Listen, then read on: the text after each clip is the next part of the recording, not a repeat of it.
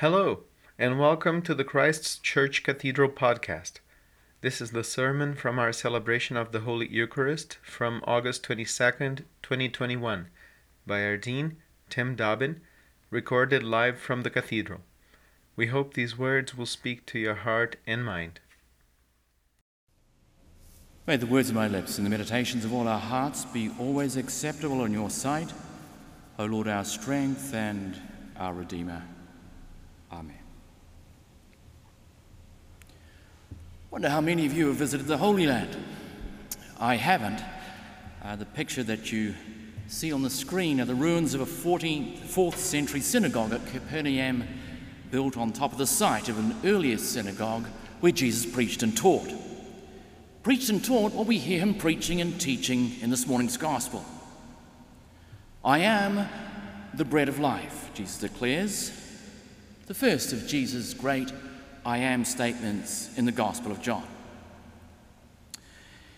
And if you're already feeling bloated when you hear Jesus claim, I am the bread of life, my guess is that you're not alone. This is the fifth straight week the lectionary has served up the bread of life discourse as it is known, which, no matter how we slice it, is probably starting to seem a little stale. We're going to dine out on the bread of life one last time before we return to Mark's Gospel next week. Now, as I mentioned, Jesus is teaching in the synagogue at Capernaum shortly after feeding a crowd of 5,000 people and walking on water to rejoin his gobsmacked disciples in a dinghy. People are following him, and he's told them, don't waste your energy striving for perishable food like that, the food that the Son of Man provides. And he goes on to say, I am the living bread that came down from heaven. Whoever eats of this bread will live forever, and the bread that I will give for the life of the world is my flesh. Probably hard for us to imagine a statement that was more difficult for a first century Jew to choke down. Throughout the Old Testament, there are bans on eating the flesh of animals still containing blood.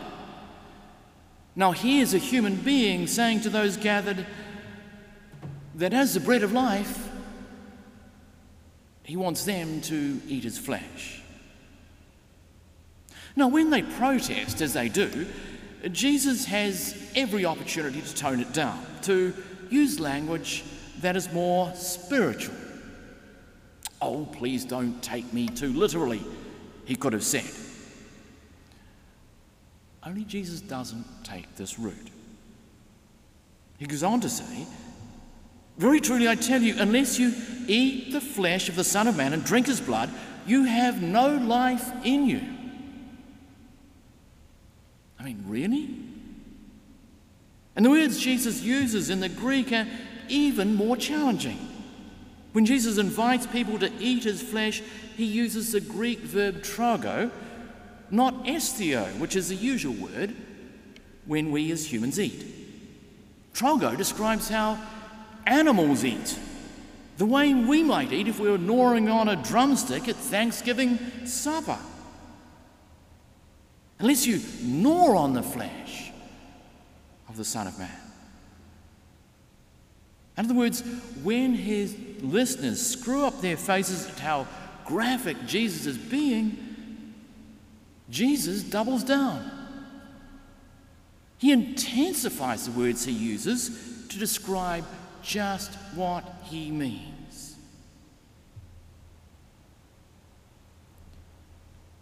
Hardly surprising then that we learn this morning from John's Gospel that because of this, many of his disciples turned back and no longer went about with him. They've had enough. Jesus then turns to the twelve and he puts the question to them So, guys, what about you? You had enough too? Do you also wish to go away? It's as though Jesus' teaching about offering himself to us in the most intimate and vulnerable way imaginable is just too much. It's the tipping point for some. It's Peter who does pipe up for the other apostles Lord, to whom can we go? You have the words of eternal life. Now, you can probably guess how the church has traditionally understood what Jesus is referring to when he talks about himself as the bread of life. That unless we eat his flesh and drink his blood, we have no life in us. Earlier in the chapter, we read that before Jesus feeds a massive crowd on a boys' picnic lunch, he takes the loaves, gives thanks, and distributes them. I mean, these are the same movements we enact Sunday by Sunday when we take and bless and break and share the bread and wine in the holy meal our Lord has taught us. John's the only gospel who does not include an account of the Last Supper which Jesus shares in the upper room with his disciples. Matthew, Mark, and Luke all do that. In his commentary on John, Raymond Brown remarks, and so it is. While the synoptic Gospels, that's Matthew, Mark, and Luke, record the institution of the Eucharist, how we get to celebrate communion, it's John who explains what the Eucharist does for the Christian. It's John who explains what the Eucharist does for the Christian. So, so what does the Eucharist do for us? Well, I've heard the Eucharist, our main act of worship, our highest offering of praise and thanksgiving to God, described as like a diamond with many different sides to it. It's probably why we have different names for it Eucharist, Communion, the Lord's Supper, Mass. Eucharist simply means thanksgiving. In the Eucharist, we are giving thanks for the whole of creation and for everything that Christ has done, God has done for us in Christ. We are festive, we celebrate. This is our weekly party. Eucharist. Communion, Holy Communion, means sharing. In Holy Communion, we are sharing with God and sharing with each other. We emphasize simplicity, community, and fellowship. This is our family meal. Holy Communion. The Lord's Supper reminds us that we are reenacting the Last Supper Jesus shared with his disciples, brings to mind Jesus' suffering and his death for us on the cross. So the emphasis is on reverence and respect and dignity. This is a sacrificial meal, the Lord's Supper. And finally, Mass reminds us that this meal we share is for a purpose. The word Mass comes from the same Latin word as mission. Missio is a Latin word, it means go. We recall that we are to take what we have received out into the world. We are blessed to be a blessing. This meal is our rations for the journey. Mass, Eucharist, Communion, Lord's Supper, Mass, this, this multifaceted holy mystery through which Jesus, the bread of life, encounters us, gives himself to us, and empowers us to live and to share his love. Now, of course, this meal that we're about to share virtually may touch you in any number of ways. I recall a priest sharing the story of a widow in his parish named Gladys. I, have changed her name. Her husband Conrad had himself been a priest, and Gladys had faithfully served alongside for many years. Now, during a Bible study, Gladys shared with her rector her favourite part of the service on a Sunday morning.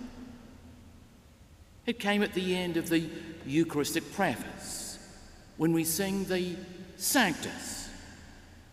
That's the part where the church on earth joins with the hosts of heaven in praising God with that unending hymn, Holy, Holy, Holy Lord. Now, Gladys knew in that moment that her beloved Conrad was right with her. That somehow the meal that you and I are about to share joined together things on earth and things in heaven. And so communion opened a window into eternity for Gladys, united her with that great cloud of witnesses of which her beloved Conrad is a part. It's one of the reasons I love Flannery O'Connor's response to Mary McCarthy at a fancy dinner party with a group of New York intellectuals some years ago. This was at the beginning of her career. Flannery would later become a, one of the great Christian fiction writers of the 20th century. She was young and she was feeling so overwhelmed she barely said a word at this party. Mary McCarthy, perhaps feeling sorry for Flannery, made a few innocuous comments about the Eucharist, knowing that O'Connor herself was a devout Catholic. It's a very powerful symbol, McCarthy remarked. Flannery O'Connor looked up, and in a shaking voice she said, Well, if it's only a symbol, to hell with it. Just the sort of comment you want at a fancy dinner party, right? This morning, Jesus again declares that He is the bread of life. That unless we gnaw on His flesh and drink on His blood, we have no life in us. He's left us this holy meal Eucharist, communion, Lord's Supper, Mass, through which as we feed on Him in spiritual communion this morning, He encounters us. He meets us where we are at, assures us once again of His unfathomable love for us just as we are, and equips us to go from wherever we are to live and to share His love. So come this morning. Come to this table, even if it's virtually, just as you are, and receive all that God longs to give us, so much more than we can ask or imagine. And may we go forth from this service of worship, wherever you are, refreshed, restored, and renewed to play that small but important role God has assigned each of us in healing and reconciling this beautiful and broken world that God loves so much. In the name of the Father, the Son, and the Holy Spirit. Amen. Thanks for listening. This podcast is a production of Christ's Church Cathedral engineered by Eduardo Farias. For more information, go to cathedralhamilton.ca. We hope you would join us again soon. Have a blessed week.